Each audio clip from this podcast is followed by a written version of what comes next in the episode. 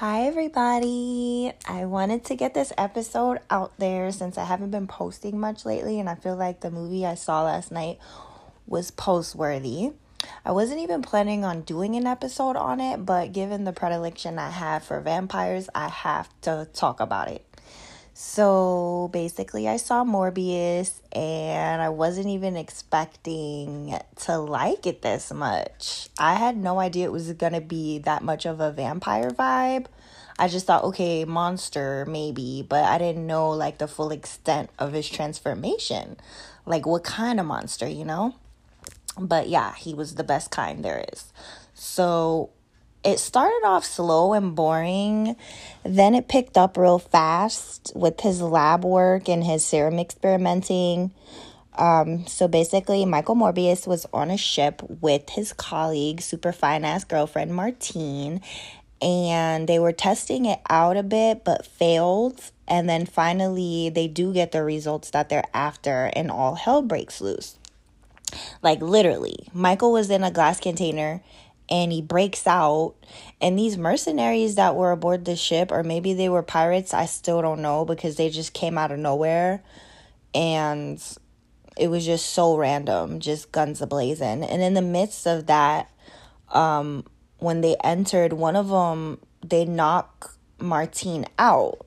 So anyway morbius attacks them draining them of all their blood because he's now a blood-sucking vampire but he's no longer sick. So, as you may or may not know, Michael Morbius is a doctor devoted to finding a cure for sick people like himself and his childhood best friend Lucien, aka Milo.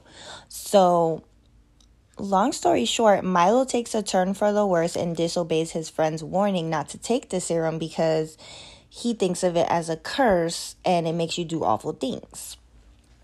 So, of course, it wouldn't be a movie if he didn't take the serum. So now Michael is faced with stopping his friend because he's become so hungry with like this blood sucking power and he's become a danger to not only himself but others because, you know, he's just killing people randomly in the street. So remember I said it was it was slow to start? Okay. Well, I love how this movie built momentum so let's just rewind it a little bit. After the chaos on the ship, Morbius was caught and arrested, and um, he was caught at a hospital after another victim got got. But he blacks out when he turns, so he didn't know that the last person that was killed, it wasn't even him, it was Lucien. So when Morbius was in jail, Milo comes to see him posing as his lawyer so he could get in. And he talks to Morbius for a bit about some things. And he leaves him a bag of blood so he can drink it and be strong enough to break out of jail. So, because the serum wears off after about four hours, then they gotta feed again. He has like minimal time. So, Morbius notices that Milo also left his cane behind in the jail and he's just looking like hold on now because you're sick and you could barely walk without it. So he's thinking like okay oh shit he probably you know got to the lab and stole the serum somehow. So then it like clicks in his head that you know milo already took the serum at that point. So um anyways milo did steal the serum and he doesn't have a need for the cane anymore. He doesn't have that crutch so we start to see that he's not limping anymore, like he's gradually like walking out of the jail. I love the way they did this scene cuz it's like, you know, it's letting you know that he took the serum because he's not like sick anymore. So he's just like slowly walking away and eventually he's like walking normal. Um but Lucien also doesn't he doesn't care about being a monster. He just wants to feel that power of invincibility and like no longer having to take medication for an illness that's slowly killing him. So he doesn't care what the cost is to keep the power. So, all right, boom. Now we gotta figure out how to stop this crazy ass Milo before he kills more innocent people. Apex predator shit. Like, he was definitely feeling himself. And when him and Morbius, when they turn into their like vampire state, they be ugly as hell. but somehow it's raw. It's kind of sexy. Like vampires are always raw to me. So it's like kind of dope at the same time. So now that Milo's feeling himself and he decides to challenge Morbius, that came out of nowhere. So that was like one of the things that I didn't understand in this movie. Like it really like it started off slow and then it went from 0 to 100 really quick. Um he wants to challenge his best friend not to kill him but just to make him realize what they have is a gift and not a curse. Um so he's gonna stop at nothing to make Morbius realize that they should have all the power. So and by stop at nothing, I mean killing whoever gets in his way. So when they were kids, right? I'm going to go back to the beginning a little bit. They had a father figure, a mentor, a guide, if you will. His name was Nicholas. And Nicholas definitely went out his way and devoted his entire life to make sure that Milo was straight. Even from a child to now, him being an adult, he's still taking care of him. And when he was little, he even saved him from getting jumped as a kid, like in the courtyard. And now, guess what happens? Lucien killed Nicholas. And I did not think he was going to do that. And Morbius finds Nicholas dead in Milo's apartment, and it was sad as shit.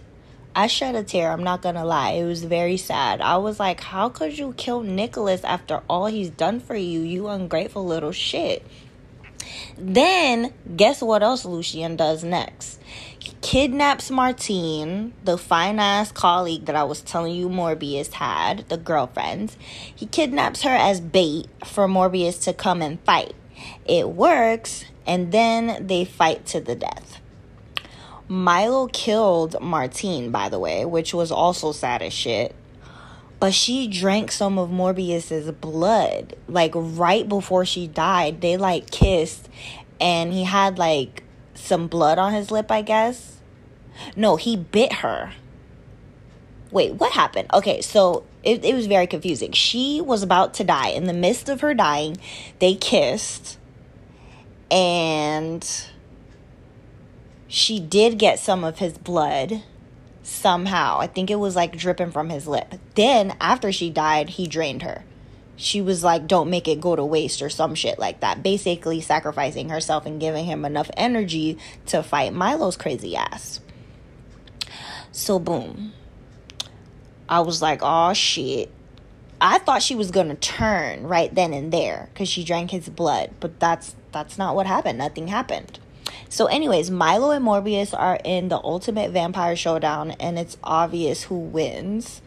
So, Morbius puts an end to Milo's crazy antics. And I just feel like the whole movie as a whole, like in general, it was good. It was good in my opinion. I don't think people some people were saying that it was trash, but I don't think it was trash. It wasn't the best Marvel movie, but it wasn't it wasn't terrible. It was good. I would give it a solid seven. I like seeing stories about the least talked about characters and if they're interesting enough and Morbius was that and more. Like I can't I can't wait to see what's going to happen next for him. But by the way, I want to talk about the ending credits, okay? So Michael Keaton pops out as Adrian Toomes. I don't remember who the fuck he is, but apparently he's a somebody. He's the vulture and the vulture wants to join forces with Morbius. I don't know where this is going, but I like it. I'm very interested. This shit has me thinking, okay, join forces to do what? Like, are they trying to start a whole nother Avengers? I mean, the characters that they're building for this or what it's like building up to, I don't know if they're gonna be like as raw but so far I think I like the the assembled people that we have so far. Cause Morbius is kind of raw. He's like fucking Batman, but a vampire. And I, we haven't seen what the Vulture can do, but apparently he's also a somebody with powers. Well, actually, no. He looks. He was a regular guy, but he's in like this like I don't want to say the Falcon, but like Yeah, like the Falcon, but he's the Vulture. So he has like high tech gear that's like a Vulture. And he just came out of nowhere asking Morbius, hey, let's join forces, blah, blah, blah. And he mentioned something about Spider Man too. So I guess in one of the ending credits of um, No Way Home, they did show it a little bit. But like I said, I don't remember anything about this guy, but I don't care because it's Michael Keaton. Um, if I can't get Michael Keaton as Batman anymore, then I'll take him as the Vulture. I'm fine with it. Let's fucking go. And I almost forgot to mention. So House of Dragon comes out this August. We all know that.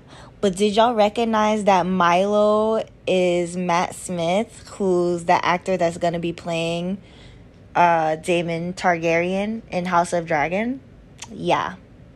Another interesting fact about him um, the actor Matt Smith, who played Lucien, he does have a debilitating back condition in real life. It's called um, spond- spondylosis, or some shit like that.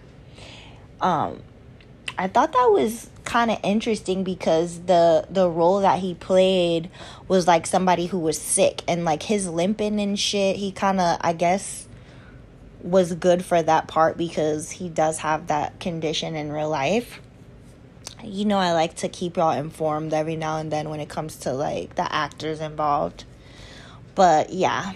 Anyways, I'm gonna go now because it's Memorial Weekend. I got big plans to sit at home and watch Stranger Things because it just came back.